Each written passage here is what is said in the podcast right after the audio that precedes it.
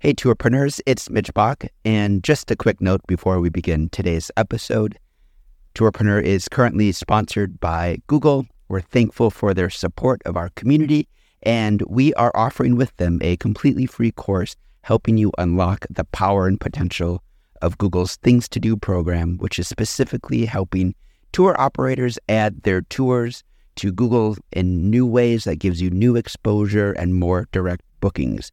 To learn more, go to tourpreneur.com slash Google. And as always, show notes, more resources, links to our newsletter, our business coaching community, and so much more are available on tourpreneur.com. Now to the episode. And there's this phenomenon that people talk about with social media, FOMO, the fear of missing out. And so if something seems really big on social media, people are going to want to do that, even if only so they can post it on their Instagram. Welcome to the Tourpreneur Podcast. Travel industry veteran Shane Whaley will take you on a journey with fellow tourpreneurs, sharing their tips, ideas, insights, and success stories to inspire you to make your tour business the best it can be. And now, please welcome your host, Shane.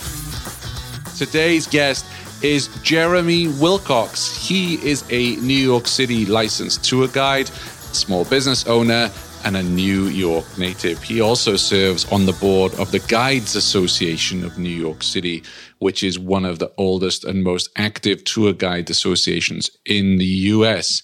He specializes in the off the beaten path walking tours for those looking to explore the oft missed parts of New York City. So we really dig into his tours, why he built them, why he's passionate about them. We talk about how he got started. And in fact, he had a really cool story about, you know, some of us go to a book club. He started a walking club where they would hit certain neighborhoods and he would give his friends a, a guided tour. That's before that he went into his business. And that was the catalyst. His friends said, you're really talented at this. This is what you should do. We talk about the important support of family and friends friends, how his spouse helped him uh, fund the business when he got started. We talk about how important his Guide Association of New York City is, the importance of networking. And we also talk quite a lot about Instagram and how Instagram has been a bit of a game changer for his business. And he gives us some tips around that. We also talk about the OTAs. I know I was really curious to learn how he's getting his tours discovered because he's an off the beaten path walking tour. So we dig into that as well. And I have a live little search online to see how the OTAs are helping or hindering Jeremy's business. So without further ado, I say that every week, don't I? Let's cross over to Jeremy Wilcox. Welcome to Tourpreneur, Jeremy Wilcox. How are you? Very good. Thank you. Really interested to talk to you today because you're wearing two hats, as it were. You are a tourpreneur, you are the entrepreneur behind Custom NYC Tours, and I definitely want to find out more about your business but you are also a board member at the Guides Association of New York City. So I'd love to find out a bit more about your work there and about what you guys are doing at the association as well. Maybe we can start off with what came first, Custom NYC Tours or the Guides Association? They both kind of came up around the same time, very shortly after I started my business. Being so new to the business, I realized I should meet other tour guides and network and just learn from them. So I did a Google search for New York City tour guides and found the Guides Association, joined very shortly after, started attending a lot of their meetings. And I've always tended to be someone that when I find an organization like that, I get involved, like really involved. So I started volunteering for committees, helping organize events for them. And within just under two years after joining, I'd been elected to their board. So wow. I tend to really go all in with these things. Just help me with the timeline. So you became a guide first. Was that for your own business or were you working with other companies? Yes, I became a guide first before joining the association, but I became a member of the association within six months of getting my New York City sightseeing license. And I've always sort of worked for myself. That was one thing that I had said from the beginning that I didn't really want to work for other companies. I didn't necessarily have the best experiences in my previous work before I became a tour guide. I kind of just wanted to see what would happen if I went out on my own. And that's more or less worked out so far. So I think I made the right call. Okay, so you built custom NYC tours first, and then I'm still a little confused with the timeline. So you went and became a licensed guide, and then you started your business. Said from day one, I'm not going to work for anyone else. I'm going to work for myself. Right. So the basic timeline is early 2016. I got my sightseeing guides license, and then I immediately founded my company, Custom NYC Tours. For the first month or two, obviously, that was a lot of figuring out what the company was going to be, planning out tours. Then a few months after that, I found the association uh, join them, and through meeting them, meeting other tour guides, it gave me a better idea of what other people did and therefore what I wanted to do. I understand. So let's talk about custom NYC tours. So you got your certification, you were ready to go. How did you then go about? What were the first steps in building your business? So the first steps were coming up with a name and a concept. I mean, there are so many tour companies in New York City many of them wonderful. And so I thought, if I'm going to go into business for myself, found my own tour company, what am I offering that these other companies can't offer? Because if I'm just offering the same thing as them, I'm just saturating the market more. The idea was I would offer small group walking tours, usually a maximum at most of 15. Usually in some tours, it's even smaller. So that would get away from a lot of those big group tours that you see all over the place. I think a lot of people were looking for that type of experience. And also the idea of providing custom tours. There's a lot of very niche tour companies, gangster tours, food tours, all wonderful. What I said my niche is going to be is everything. I was sort of, I guess, humble bragging that my knowledge of New York City was so extensive that you could name me any neighborhood in New York City or any aspect of New York City history or culture, and I could plan a tour around that. Wow. So that's what I wanted custom NYC tours to be. Any tour you could think of, and they would always be guaranteed to be small and intimate groups. Did you launch with one tour or did you have a basket of tours that people could choose from from day one? How did that look like for you? I started out with three tours that I had created, and it's grown since. First three tours I had created were a Brooklyn street art tour. That is a passion of mine a World's Fair history tour in Flushing Meadows and tour of my own neighborhood, Flatbush, Brooklyn, and more about the history and architecture of this neighborhood. And then I sort of starting out with some of those and meeting other both guides, but also a lot of tourists, sort of learning about what they wanted to see and adding more tours based on, well, like what are the areas that people seem most interested in? Yeah. And how did you go about getting that research? How did you know, right, I'm going to create these three tours because there's demand for it rather than I'm going to build these tours because I'm passionate about them? It was actually more the latter at first. I thought these are tours that I'm explicitly passionate about. I thought that they were tours that people would be interested in. And I said, I'll sort of figure out if the demand is there later. And you sort of learn, you come up with some ideas for tours where you realize the demand is not as strong as you think. But so I started from my own passions and then kind of actually worked backwards from there, learning about what people were interested in. The main tour I do several times a week is now a Central Park walking tour, which was not in my original roster, but I learned that people were really actually kind of desperate to take a tour of the park that was different, more about the history and the landscaping, architecture, and that aspect of the park's history. So listening to the guests I would get on my earlier tours and creating tours based on what they said they felt was missing from the tour offerings in the city.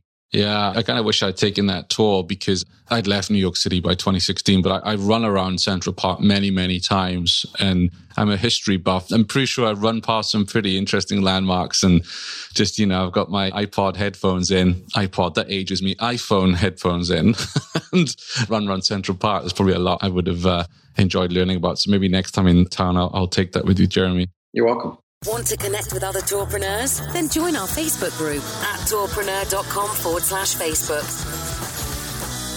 So you've come up with the three tours. How did you go about getting the word out that these tours were available? So I created my own website. I set up social media, Facebook, Twitter, and Instagram. And then I take, even before I became a tour guide, I've always taken a lot of photos around the city. So I just posted, even when I started my Instagram, you know, dozens of photos right away of like, this is New York City through my eyes and trying to give people a preview of the type of areas they would see if they hired me to be their guide.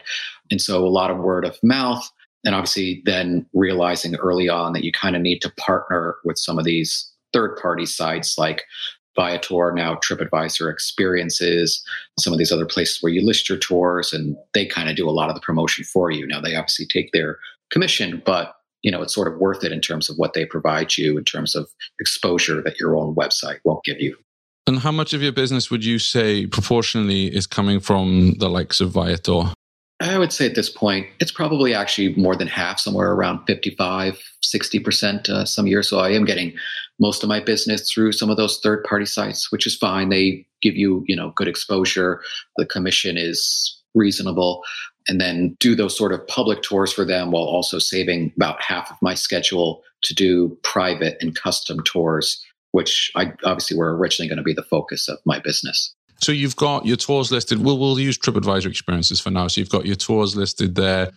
So what tips have you got for other companies who are out there that maybe, you know, for instance, when I go to an OTA site, generally I see, you know, Statue of Liberty cruises or One World Observatory or Top of the Rock. It's kind of those well-known products that are at the top. What are they doing to promote your tour to people who don't know you exist? I think it's you really got to know how to word it so that it sounds differently.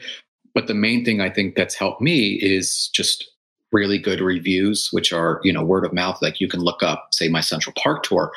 There's a lot of Central Park walking tours on these sites. What makes mine stand out is you could see, oh, he's got so many reviews. And the thing I think that also helps me is that when you read the reviews for my tours, most of them mention me by name. And so it's not just this was a good tour of Central Park. Well, there's a lot of very good tours of Central Park. They mention Jeremy. I spent time in Central Park with Jeremy and it was a wonderful experience.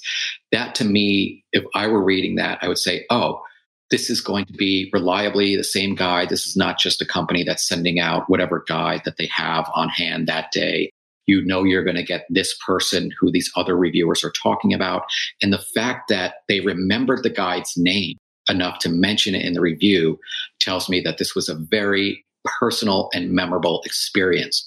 So I think in that regards, it's a little bit subtle, but I do think that that stands out people's minds versus like, oh, look how this clearly seems like a much more personal experience than these other products. Yeah, I understand that. I guess where I'm struggling a little bit, for instance, is if I type in, so I'm talking about discovery here, right? Because this is the key thing. If we want to grow our tour operator businesses, like we have to be, people are able to find us, particularly those tours that people may not know exist. So if I put into Google, for instance, walking tour Central Park, I get centralparkdiscovery.com, I get bike tour Central Park, and then I get tripadvisor.com. But when I click that TripAdvisor link, that takes me directly into Manhattan and beyond tours, the Central Park walking tour. So that's taken me directly into one walking tour. I don't know how they've picked that one above everyone else because I would expect that it would lead me to a page where there are several and I can pick the one I want. And then if I come out of that, the next one down is Viator and I click that link. And this is one of my frustrations. And regular listeners know I used to work at Get Your Guide, so I used to see this a lot so under the Central Park tours, I get Empire State Building tickets, NYC One World Observatory ticket, Statue of Liberty tour.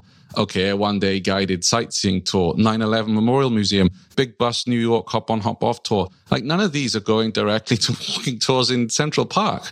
Yeah, that is something that I've actually tried to bring up to these sites before, and they seem increasingly not responsive. Is that their search sort of algorithm is not very precise. And what I was more or less told and was that, oh, it used to be very, very precise, very, very precise. Nowadays, they'll just be straight up honest with you if you ask them directly. They're going to direct their customers to the tours that sell the most, whether they're relevant to the search or not, because then they get a greater commission from their business end. I totally get that. But for example, if you go to the actual Central Park page on TripAdvisor, there is a link where you can click and say, here are ways to experience Central Park, and they'll have a listing of tours. Some of them, as you noted, are not necessarily as relevant, but mine would show up in there. And I believe what makes mine stand out is the reviews. But a better example of how I sort of used recognizing how to use search to my advantage earlier this year, the Hudson Yards development, the first phase of it anyway, sort of opened up to the public, the shopping center, the vessel, these new buildings that are there, doing Highline tours from the beginning. I was watching this development go up and I said, you know, when this opens, there's going to be demand for people to want to take tours of this Hudson Yards development. So I said, I want to make sure that I'm the first person out there with those tours. So even before it was completed, back when it was still a construction site, I set up on my website a tour that would be partially of the High Line and partially of Hudson Yards. So knowing that that tour would be out there over a year before the construction was even completed, so that by the time it was completed, when people would do a Google search for Hudson Yards tours, mine would come up in the first page of results because it had been there so long in Google and was already an established search. And that's actually been very beneficial to me in the past year since Hudson Yards opened is getting a lot of tours of Hudson Yards because I made sure to be the first one sort of on the map there offering such a tour. I like that. Yeah, I just tapped in Hudson Yards tour and you do come up on the first page. So that's very canny strategy. You've been proactive. You've seen that going up. And I think that's something that tourpreneurs can take away from today's show for sure is to be alert to what's happening in the area. Yeah, and that's another aspect I think that makes me stand out is I go out of my way to keep up with the changes. There are some tour guides who've been at this so long that, you know, they could say, oh, when you talk about New York City in the 70s, they're like, I was there. I could tell you about that. Uh, that's something I obviously can't offer. But as a young person, I'm constantly keeping my eye out for these changes. And therefore, when I see something that my brain tells me, this is going to be a significant tourist attraction. I go out of my way to sort of get ahead of the curve in that regard. And also, I'm not a Google Ads expert. I work more on the Facebook side, but on the Hudson Yards tour page on Google, there are no paid ads. So that's an opportunity potentially to come number one on that page because no one's doing any ads on it. Just put it out there. I also talking about searching for the discovery of walking tours in Central Park. This is the interesting, just to go back a step. So for me as a consumer, you know, I might have clicked out of everything by now because TripAdvisor have taken me to one tour. They haven't given me a choice. Viator are trying to sell me One World Observatory, which is the other end of town. But when I click on Get Your Guide, in fairness to those guys, their link actually does take you to Central Park walking tours and they have quite a few walking tours there a night tour an after dark tour even a central park walking and yoga tour so they seem to be doing it right a running tour are you working with them at all Yes, I just recently got started. So far, my Central Park tour I have set up with them. I will be adding some of my other tour, regular public tour offerings to Get Your Guide. But yes, I have recently partnered with them. Great. So again, full disclosure, I used to work at Get Your Guide. That's not why I'm bringing this up, but as a consumer, this is what I want because I've typed in Central Park walking tours into Google. I don't want to see well as much as I love One World Observatory. That's not what I'm searching for. So I think you know the other OTA should be following Get Your Guide's lead here because it's very frustrating when you can't find what you want. Anyway, I, I banged on about that enough. So you built your own website. How did you go about doing that? I just sort of wanted to create a very basic website that I thought would be very easy to use, show my tour offerings, give a little bit of information about me. I really just looked up what makes a good tour website, mostly again, wanting it to be easy to use. When you land on a tour website, for instance, what do you think makes it appealing to you? For me, right away, a description of what is this company? What do they do? The menu is easy to navigate. This is not necessarily completely about tour websites. But you know, nowadays you go to a lot of tour websites, there's stuff popping up all over the screen. You have to scroll all the way around to find the thing that you came to that website to find. And even myself, as a sort of very savvy web consumer, if I go to a website like that and it's just sort of jerking me around, I'm more likely to just to walk away. So I said, I want people to land on the website. It's very obvious what this website is, what it offers, everything is clearly worded and the menu is clear where it even is, but it's easy to navigate. And then obviously working with FareHarbor, who's my sort of booking platform, that it's very clear how you book the tours. I mean, you'd be surprised some websites you go to and you see the tours and it's not even immediately evident how you would even go about booking it.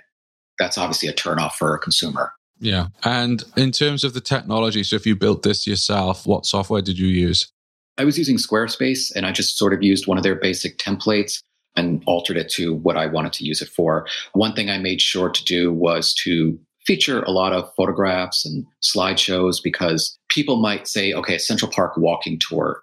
if they've never been to Central Park before and their knowledge of it is strictly based on movies, like what are the areas that we might see? I wanted to give people visual previews of the type of places that are visited on my tours because I think being able to visualize what the experience is going to be is very helpful in terms of making that sale versus something that might just be text based only. Is Squarespace a, a service that you'd recommend to tour operators who are starting to build a website for themselves? Absolutely. I found their pricing to be very, very fair.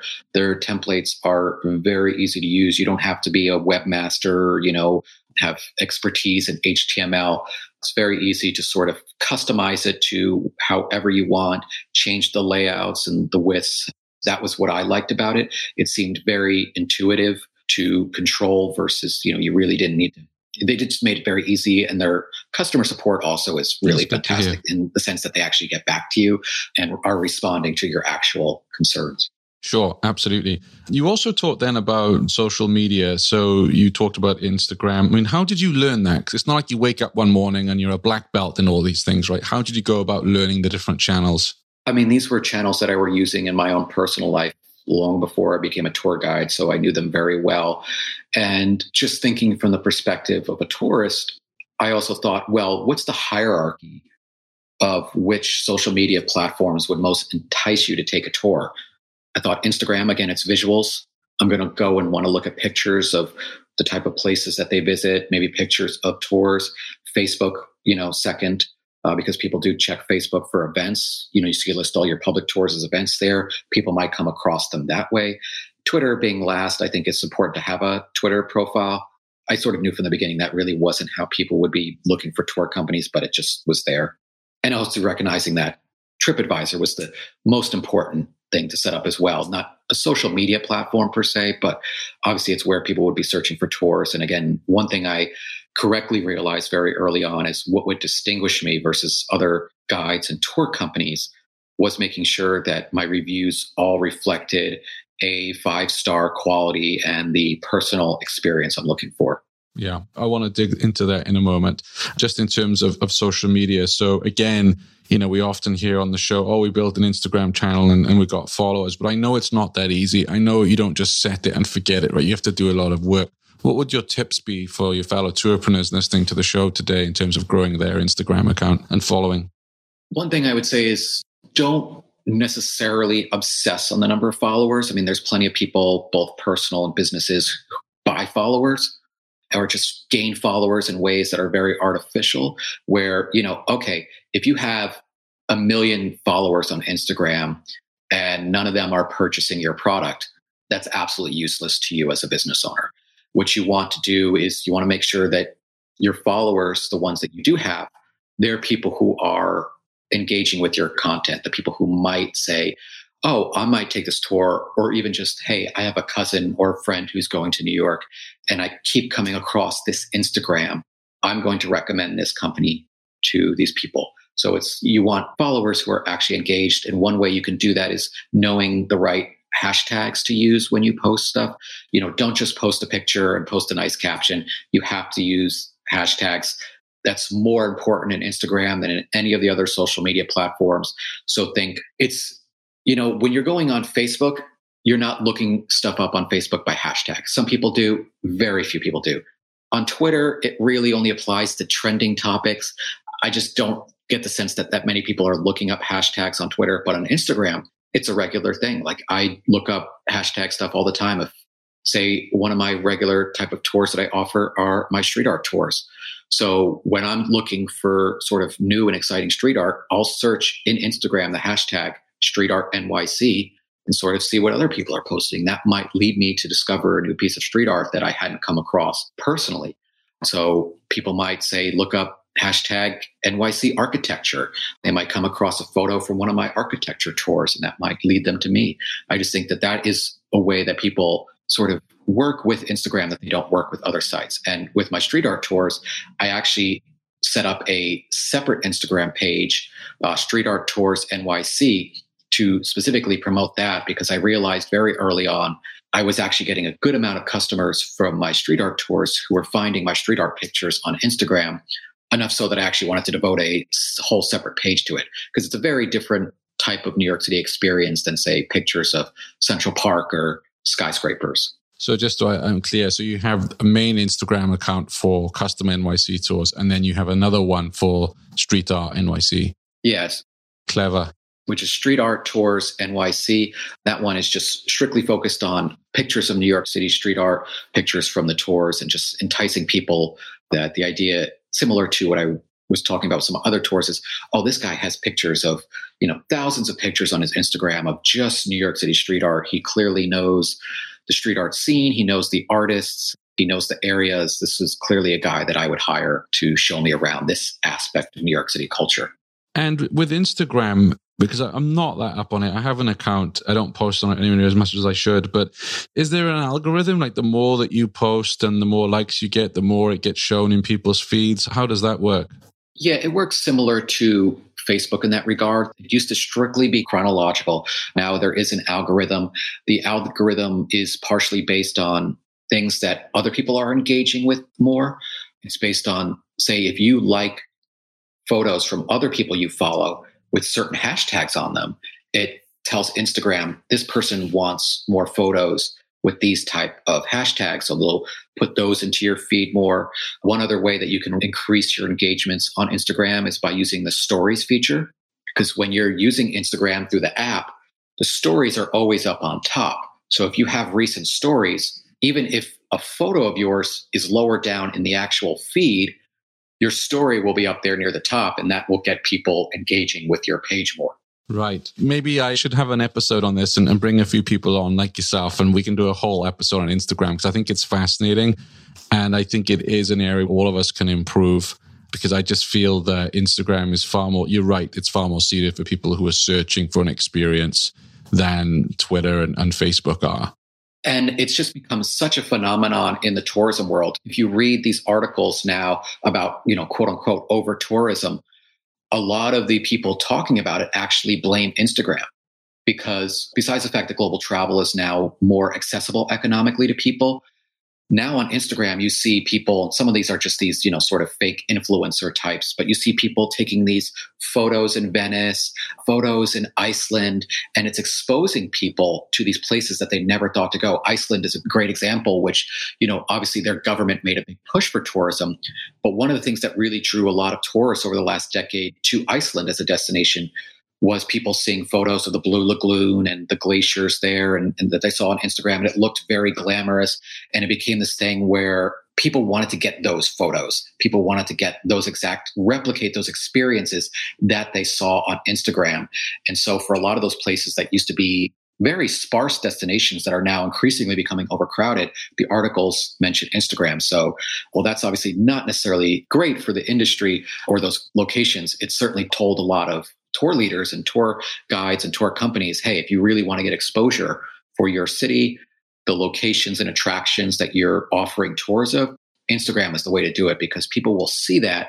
And there's this phenomenon that people talk about with social media, FOMO, the fear of missing out.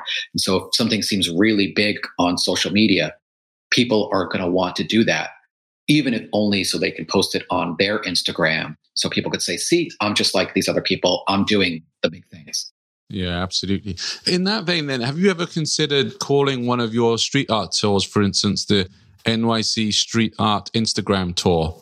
Because just using that kind of marketing, and I've seen OTAs do this, that potentially could increase interest in your tours because you've called it the Instagram tour. Yeah, that's something I have thought about, even if just these sort of one off tours of being like, yeah, the Lower East Side Instagram street art experience of NYC, letting people know that. And that's another term that you're seeing more often now is people don't want tours. Young people don't want tours, I should say. They want an experience. So that's why Viator rebranded as TripAdvisor Experiences. That's why when Airbnb launched their tour sub company, it's Airbnb Experiences. There's this marketing that tells them that tours are something that people associate with old people which I think is not necessarily fair, but that's the way I think they marketers think. Young people want an experience. That to them seems more exciting than tour. I hear this. I don't know if I believe it, but you know, when I'm in New York City, I look up at those hop off buses. I see a mixture of ages up there. And on walking tours around downtown. So I see the data, I see the research. I'm just not fully convinced. I think there definitely is a shift towards experiences, but I still feel that for me, it's, I think the key is whatever the tour is, it's about making that guest feel like an insider you know, you have your Central Park tour, you're giving them things that they're going to go home and go, oh, did you know that, I don't know, Teddy Roosevelt was, you know, sat on this bench and whatever, wrote this speech or whatever it may be. You know, giving people the details that they're not going to necessarily hear on some of the tours that are out there, the more mainstream tours. For me, it's about making that. And I think the research bears that out. I think the experience thing comes from, right? You being, feel like you've been given secrets about a place rather than no, there's Statue of Liberty and there's One World Observatory. You know, you're actually getting those facts. Anyway, that's just my private view. I still feel that traditional tours are extremely popular. Right. And you know, the thing I always tell people is, you know, sometimes you get this question as a sort of tour company. It's like, well, why should I hire you? Why can't I just get a guidebook and walk around?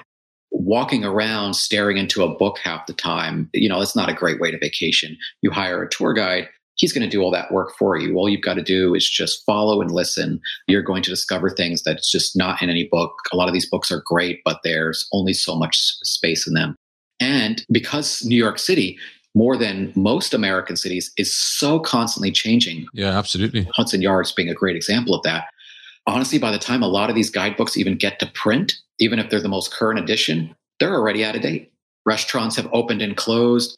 New entire neighborhoods have been built up. There's new skyscrapers. A live guide, particularly, I think one such as myself, they're absolutely up to date and they're the real way to experience it. Just and that's no fault for the companies, you know, to do these guidebooks. They have deadlines to publish and they can't possibly keep up with the pace of New York City. And I don't see as many people walking around New York with guidebooks in their hands as much as I used to. Yeah, I think they figure they can just look that up online. But again, do you really want to spend your whole vacation standing on a street corner, Googling stuff and looking up Google Maps and realizing that you sort of you went the wrong way? With that being said, do you feel there is a threat to tour guides from audio self tour guides? Absolutely, because even if it's a small percentage of people who are going to choose that over a live guide, well, you know, I'm sure you know from talking to so many tour operators, this is not a business that most people are getting rich in. They're doing it because they love it. Absolutely the case with me. And at best, you're making a decent living. You're not exactly, you know, going to get rich and retire early. So even you lose just a fraction of your customer base to that new technology, that really adds up and will over time. So that's something that I'm concerned about. So there's nothing I can do to change the pace of technology. Sort of what I think someone like myself can do to combat that is say, hey, I'm offering you a personal experience that those things can't. I'm going to be with you. You can walk through Central Park without headphones in, so you can experience the sound of the birds and the sounds of the city. The other thing you can't do with the pre recorded narration is ask it questions, ask it for clarification, or say, Hey, I've just finished this tour here. We're on the Upper West Side of Manhattan. What's a good place you would recommend for lunch? Pre recorded, Tour app or something like that, you can't do that. Only a live local human being can provide you that experience. And so I think if anything, it just forces local guides to up their game. You can't just get by on well enough anymore. You've really got to make yourself a personal five star experience of a human being. Definitely. No, that that's wise advice. Never miss an episode of the show. Subscribe at tourpreneur.com forward slash subscribe getting back to you built your website, you're on top of your social media channels. Just on Instagram, before I move on, are there any apps that you recommend for tourpreneurs to use? Because somebody was telling me the other day that Afterlight, I don't really use this stuff, but in terms of filters and changing colors and everything, are there any apps you use to enhance your photos? No, there's no sort of third party apps. There are sort of built in filters within Instagram that I've just personally found sufficient. Okay. And one obviously thing that Instagram has done besides adding the stories is now you can add a slideshow. You can do 10 pictures in one post. Oh, wow. So if you're posting photos from a tour, you can sort of post a slideshow photos and it gives people a better experience. But there are some good sort of third party photo editing apps out there. I've just never used them. I found that Instagram's own internal editing is sufficient enough for me. Sufficient enough. Okay, that's great. So the big question for you then, like I say, you've got your website, you've written out your tours, you've got them planned out, you're on your social media, you've got an agreement with some third party OTAs to work with. How are you funding yourself at this stage? Just sort of all by myself. I mean, I was also very lucky to have a husband who has a, a you know full-time job. And so when i first started out and obviously any tour guide just starting out you're not going to be making a living off of this. So i was just very fortunate. I think this is totally fair just to point out myself that i had a husband who was like when i first started out being like look if you're not making a good amount of money the first few months don't worry about it. I can cover us. Just you know focus on growing the business. I was very aware from the beginning that was a luxury that people who were single or whose spouses maybe didn't have the kind of job that mine does would not be able to offer. So that sort of comfort of when I was first starting saying, okay, I can just focus on creating and perfecting these tours, getting out that word of mouth, and the fact that for the first few months, I'm not going to be making as much money as I will in a year. That's okay because, you know, my husband will support me. And luckily, I did figure out a niche pretty soon and was getting steady business by the end of my first year.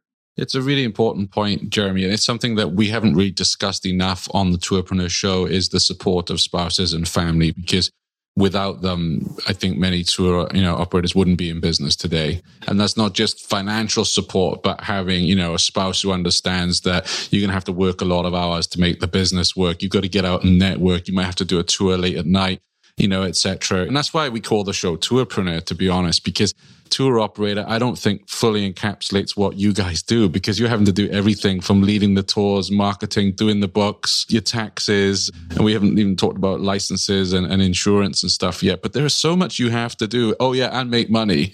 yeah. that, and I can't thank my friends and family enough because like it's weird. I hadn't actually had the original spark of being a tour guide. It was my friends and my husband who pushed me into it.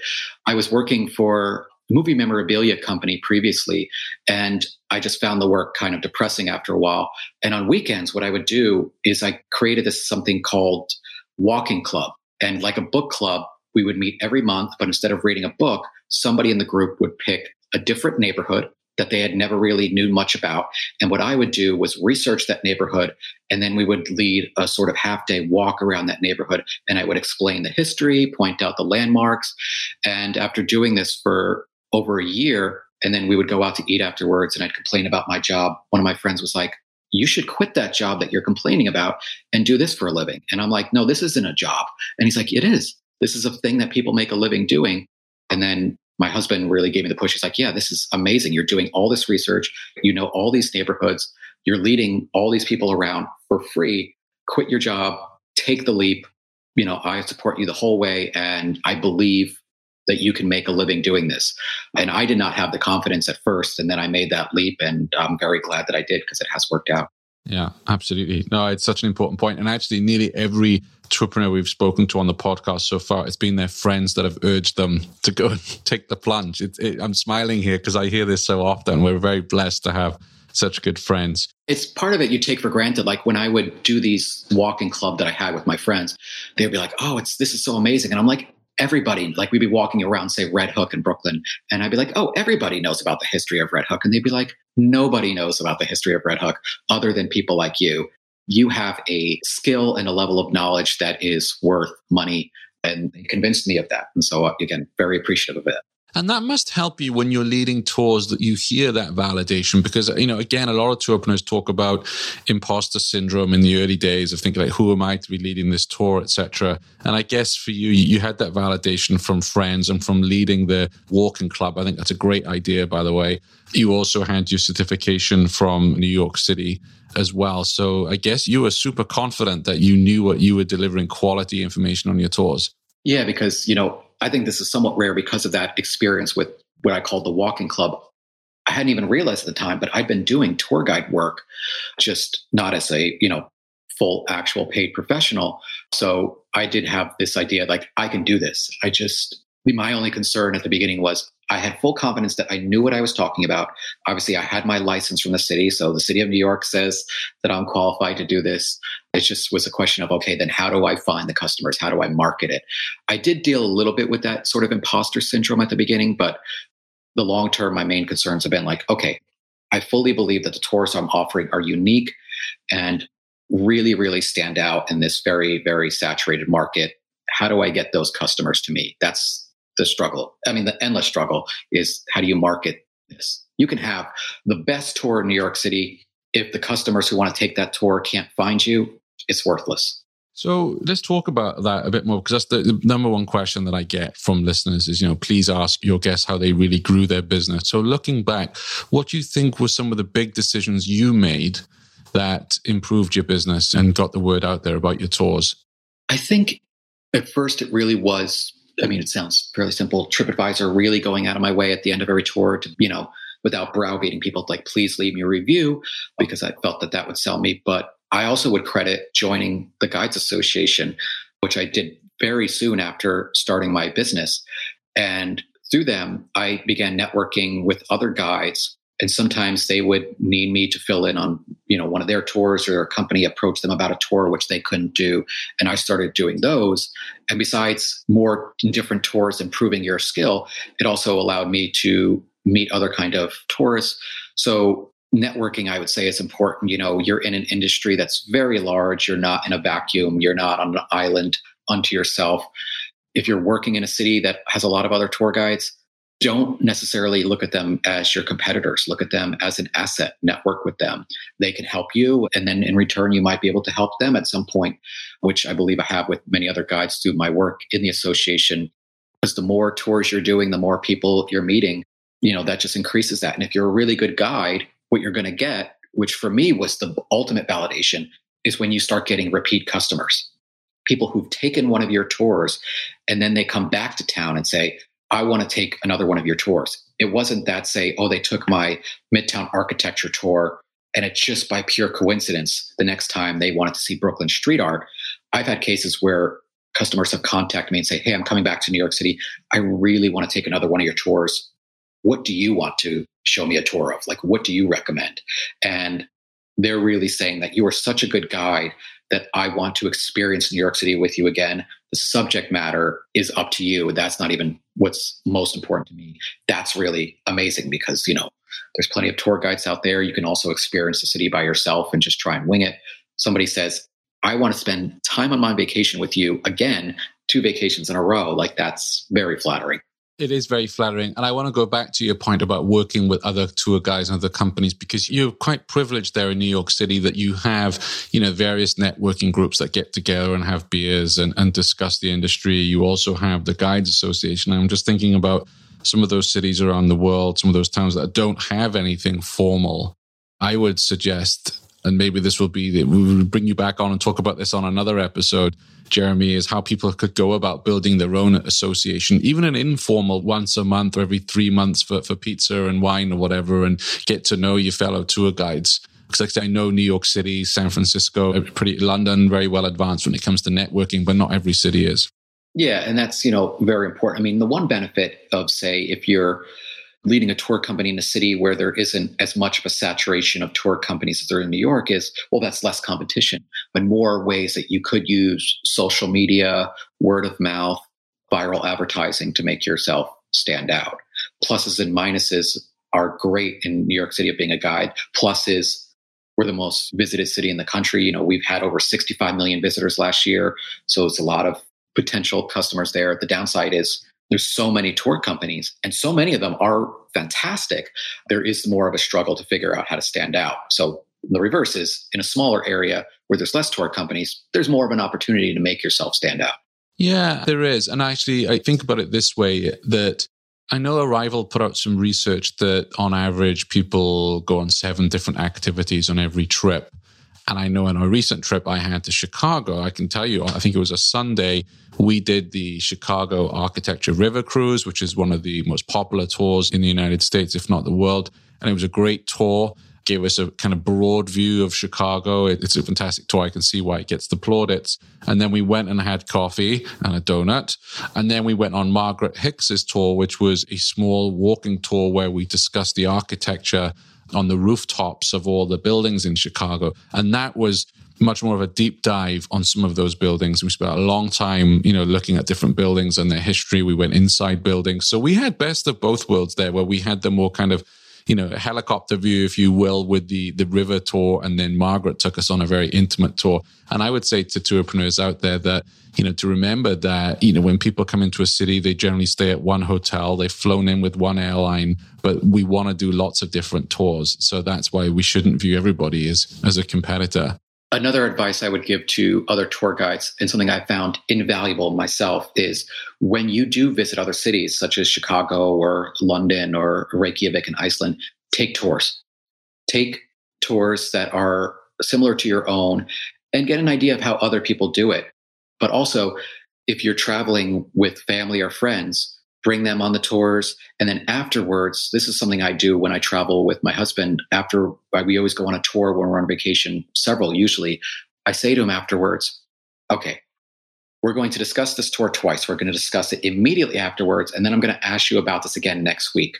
What worked for you about that tour? What didn't? And then a week later, what I ask is, what do you remember about that tour? What is the most memorable aspects of the tour? I said, say we were in Sydney, Australia. This woman gave us a great tour of the Rocks district down there. She pointed out this old home. She mentioned the year it was built. Do you remember that? He says he doesn't. It was built for this specific British admiral. Do you remember who? He doesn't. And so that gives me as a guide, I'm like, okay, I know the stuff that people are going to remember. I know the stuff that really, really matters for the tour. The dates and names you have to mention, they're important understand that your guests are not going to remember those later. You're not going to be giving them, you know, an AP history exam after the tour. So doing tours with other people and getting their feedback afterwards is really helpful in terms of learning what are the aspects of your tour, whether the visuals, the things you pointed out, the stories and anecdotes you told, dates, names, etc. What's the stuff that really made that a memorable experience? What were things that they didn't like about it? And that has, I think, made me a better guide is realizing, oh, I'm learning through the eyes of other people what they like about tours because it's very hard when you're a guide yourself to see it from an outsider's perspective. You just can't. Yeah, no, I absolutely agree. It's the best way of learning. And also getting tips from other tour guides as well, right? Just how they interact with a group. Uh, we've all got our different methods of doing that. So I totally subscribe to that view. I love going on tours, not just because of Tourpreneur. I just love tours. It's why I love the industry that we are in and I fully admit to people, even when I'm in New York City, if I'm, say, in lower Manhattan, when I'm just wandering around, I have some free time and I see a tour going on, I'll sort of sometimes like backseat drive the tour or like watch it for 10 minutes just to sort of see what are they doing. And this was a, not a guide I recognize, so not calling it out by name. I saw one tour in lower Manhattan once where I was waiting for a friend for lunch. And the guide started out at the meeting place and the guide stayed at that one meeting place for nearly half an hour, explaining, talking about history. And I started watching the guests. Some of them are, you know, shifting. They're starting to get bored. They're looking into their phones. And I said, Oh, see, this is really could tell when you're doing a tour like that, don't talk too much. Spread that talk out. And one thing advice I got very early on when you're doing a walking tour, within 10 minutes, you should be moving. And so sometimes watching other tours like that, you can sort of read the customers. And that's another thing I sort of learned to do very early on is read the customers. If an aspect of the tour you could read, there's you could see that bored look in their eye, or they, when are we going to start moving? Start moving. Even if that's not what you planned, read their cues and act accordingly. If an aspect of your tour is not working, it doesn't matter if you think it's working. If they don't think it's working, it's not working. Absolutely. And there was talking about Margaret Hicks up in Chicago. She also does tour guide training and she released a couple of weeks ago. I'll, I'll add it to the show notes. It was someone she knew that is a tour guide runner. I think um, does Chicago running tours and she took a video of him from a distance. So you actually just look at his body language as a guide. So you can't hear what he's saying, etc. And she wrote a really cool blog post on it. So it's kind of what, what you're saying. You know, you're hanging back and just assessing. You're not necessarily listening to what they're saying, but you're looking at the body language of the tour guide, of the people in the group. So it's just fascinating. I love that kind of thing. It's really learn a lot from doing that. Did you know every weekday Shane curates the most interesting news articles in tours and activities and sends them out in a snappy daily digest? Grab your copy of the Tourpreneur Daily Briefing at www.tourpreneur.com. So we've talked about you launched your business, you got your first paying customer. What's really the most difficult situation that you've experienced and how you overcame that in your business? Difficult situations uh, vary. One thing that I didn't expect at first, I'm not necessarily sure if this is what you were sort of getting at, but sometimes you get customers on the tour who book the tour and they don't speak any English. If it's a private tour, you know, you can sort of readjust on the fly. But when it's a public tour, sometimes you get these customers who they'll say, We don't speak English. Could you speak slower or do this? And it's a public tour, and you want to give them a good experience, but at the same time, you have a whole group. Another example of learning how to sort of gauge difficult customers is, you know, sometimes you'll have customers who are late. And this is a thing that you sort of learn by doing is how long should you wait? What should your policy be? Or what if customers are being difficult during a tour? How you should handle that? The president of the Guides Association, Michael Dillinger, gave me advice early on when I said about stuff like that. He's like, look, it's a numbers game. If you've got a dozen people on a tour and two of them are being difficult, or two of them expect you to give the tour narration in a different way because their English is not so good, you got to give the tour for the majority. It's better to have two dissatisfied customers than 10 on a tour of, say, a dozen. And so you just, you do your best. Difficult situations you have sometimes where you're giving a tour, yeah, and the customers are just very difficult. They're complaining about something. You know, sometimes if the weather's not great, they'll blame you because it's too hot or it started to rain during the tour. You just got to learn how to be patient and what's the professional way to deal with that. Because I think for the other guests on that tour, that's going to give them a cue of what type of professional you are. How do you deal with the problems? If you get angry or you lash out or you react in an emotional way, that's going to affect their view of you as a professional. So just know what's the professional way to respond in situations, but also make sure that the majority of the people on the tour are getting a good experience in what they paid for. Even if this, luckily, this very rarely happens, you do have to upset. A good example is I had one tour a Central Park tour where we had two people on a public tour who were very, very, very slow walkers to the point where we were constantly having to stop and wait for them to catch up. I realized about a quarter through the tour, we were never going to finish the tour at this rate. So at some point, I, when we had to stop, I quietly and politely pulled them aside. I said, "Look, I apologize. This tour does have a very set, you know, route. It does have a very set pace we're just going to keep going. I hope that you can keep up. But if you can't, I apologize. We do have to cover a lot of ground. And by about halfway the tour, they just sort of gave up and left, which I felt horribly about. But I had to ultimately look out for the majority of guests on the tour who had to get the experience they paid for. Yeah, that's really sound advice because I could imagine feeling really guilty in that situation as well. But you're right, you could look after the majority on the tour. But I guess, is there anything you could write on your website saying, you know, I don't know, you could be careful with laws, I guess, in this day and age with discrimination, but, you know, in terms of health. I do have, like, for instance, even on the third party sites like Viator, when you can add your own, like, stuff that goes in the confirmation email, like, here's the time we meet. I put stuff that I think is relevant. Like, I always say, one, please try and take public transportation because the main reason I found people were late in New York was they were taking cabs and New York City traffic is awful. So I did warn people about the traffic, but I also said, please wear comfortable shoes. The tour you know, does involve a moderate amount of walking. And I'll sometimes even put like the tour will cover 1.8 miles of walking just so they are prepared. Certainly not discriminating, saying, I don't want these type of people on the tour, but just I want people to be aware of what the tour is. So if they're on the tour and they realize it is a problem, at least I can say, hey, I gave them the information that they needed. And I do try to go the extra mile in that regard. In terms of apps or tools that help you in your business, are there any that you rely on? None. I mean, other than the obvious social media channels or TripAdvisor. And FareHarbor, right? For your booking. Yeah, and FareHarbor, which is my booking platform. I mean, I guess one app I would say is I always tell people you got to keep an eye on the weather app. That's the one app I think as a tour guide I'm finding myself checking is because my website does say all tours are rain or shine, but I always tell people there's obvious exceptions to that. If there's going to be massive downpours and thunderstorms, you're going to get a refund. The tour is not going to operate. The tour may not always operate in the most comfortable weather, but the tour will never operate in unsafe weather. Yeah, makes sense. And I tell you, our mutual friend Jesse, Walk on the Wild Side tours, when I took his tour, his punk tour of New York, it was absolutely hammering down. And he just led the tour. In the end, I said to him, you know what, let's call it a day. As much as I'm enjoying it, none of us want to be out in this. But he was not going to give up, but it had to come from me, you know, trooper. Mm-hmm. And yeah, I always tell people that's entirely subjective. Like I've done tours in the pouring rain. Probably sounds like the tour you took with Jesse. I've done tours snowstorms. Uh, I've done tours when you know it's 99 Fahrenheit. I've done tours when it was five degrees Fahrenheit one winter. And also be clear with the customers. Always, if the conditions for the tour at the beginning aren't ideal, don't pretend otherwise. I always address the elephant in the room right away. I say, look, I know it's very hot today. I'm going to try and keep us in the shade.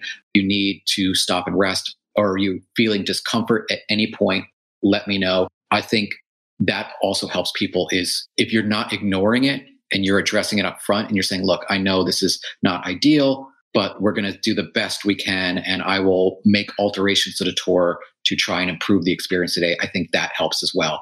For instance, in the winter, here's another piece of advice I would give to people who do tours in city that like Chicago or New York or Philadelphia that have cold winters. There are these things you can buy at pharmacies, these little hand warmer packets. In the winter, I buy them by the box full. And I just obviously write it off then as an expense for my taxes. And I bring them onto every tour I do in the winter. And at the beginning of the tour, I hand them out. I say, I appreciate you doing a tour in the winter. A lot of people don't. I know it's cold. Here's some hand warmers. If you need more, let me know. And just those little acknowledging the reality of the situation and those little personal touches really, really help. That's huge. I wonder if you can get those branded. I actually hadn't considered that, but I'm sure that you can. That'd be cool, right? Yeah. Yeah. Custom NYC tours, hand warmers. Hand warmers. And on the really hot summer days, you know, you're approaching triple digits in Fahrenheit. I do bring extra bottled water in my bag because hydrating is important. And you'd be surprised how many people don't bring water with them. So I say, hey, I'm thinking of you. You're not just a number to me. You're not just dollar signs to me. I recognize that you're a person who's on vacation and you want to have a memorable one. I'm going to go out of my way to try and go that extra mile to make it extra helpful for you.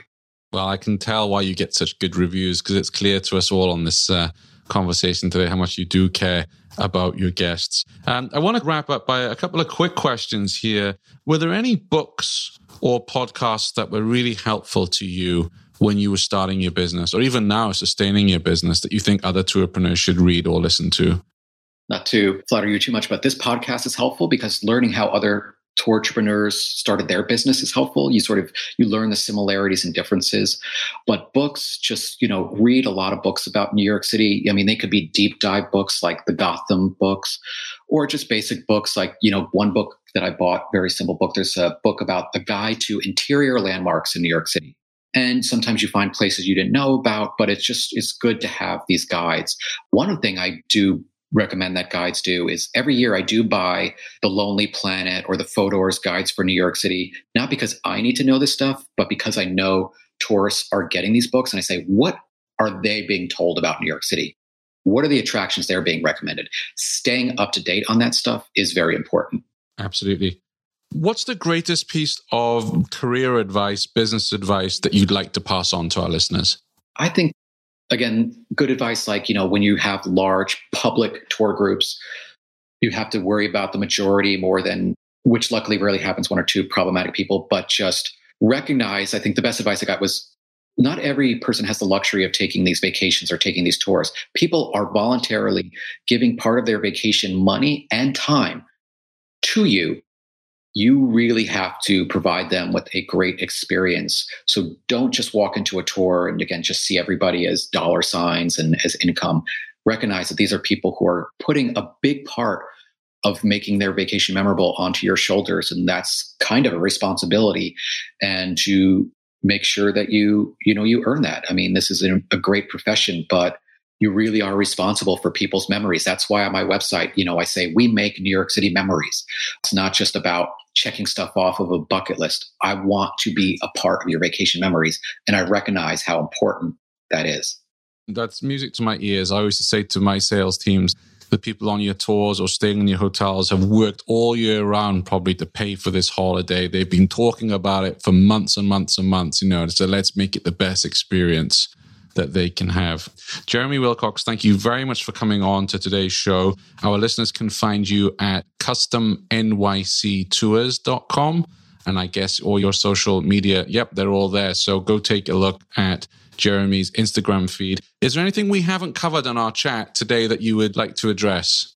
No, not that I can think of. This has been a great pleasure. You know, I, again, I would just sort of say in my own self promotion, I think these type of small group personal experiences are the best way to see a city. That's the best way to see a city is, you know, just get on the ground and experience it like the locals do. However, best, you know, that's going to work out for you. Really, really sort of get in there and experience the city on the ground. It's nice to take some of these sort of driven tours, but you know, you've really got to get into the neighborhoods to really get the feel of a city and its people. Fantastic. And take public transportation. Fantastic. Jeremy, thank you for your time today. You're welcome.